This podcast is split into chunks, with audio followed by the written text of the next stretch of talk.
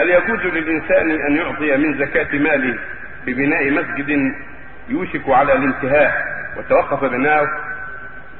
المعروف عند العلماء كافة هو الجمهور الأكثرين وهو كالإجماع من علماء السلف الصالح الأولين أنه لا أن الزكاة لا تصرف في عمارة المساجد وشراء الكتب ونحو ذلك وإنما تصرف في الأصناف الثمانية الفقراء والمساكين والعاملين عليها والمؤلفة قلوبهم والغارمين وفي سبيل الله وفي السبيل وفي الرقاب والغارمين وفي سبيل الله وفي السبيل.